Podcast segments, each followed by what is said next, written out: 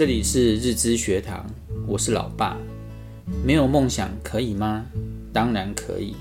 梦想是怎么产生的？不是突然就能出现，是在实际生活中经验不断累积，然后在心中慢慢形成的。我并不相信你们没有梦想，我更相信你们是不敢把梦想说出来，因为太在意别人的眼光。其实不必这样想，梦想是自己的。就像人生也是自己的一样，如果真的不想说，就大方地说，目前没有，所以我正在找。如果问一个孩子，你的梦想是什么，或是将来想要做什么，大部分的孩子都会给一个明确的答案。看到医生的听诊器很神奇，就立志当个医生；看到老师可以教学生，就梦想成为老师。有的要当太空人，有的要当总统、消防员、警察，还有看到妈妈每天煮饭，也梦想当个家庭主妇。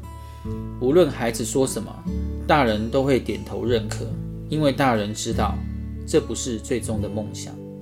但如果这些答案是从一个大学生口中说出来，会是什么结果？这就是不敢把梦想说出来的真正原因了。既然是梦想，就不应该自我设限，只要不是伤天害理的事都行。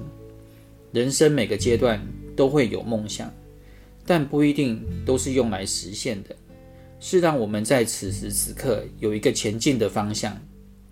这就是阶段性梦想的价值所在。我还是比较主张能大方地把梦想公诸于世，可以表示你是认真的。你也会发现有更多的资源会出现在你身边，就像你也愿意把相关资讯分享给有梦想的人一样。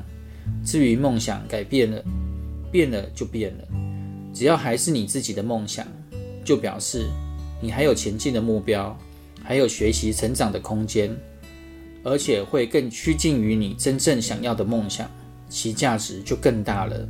所以梦想当然可以改变。希望对你们有帮助，我们下回见，拜拜。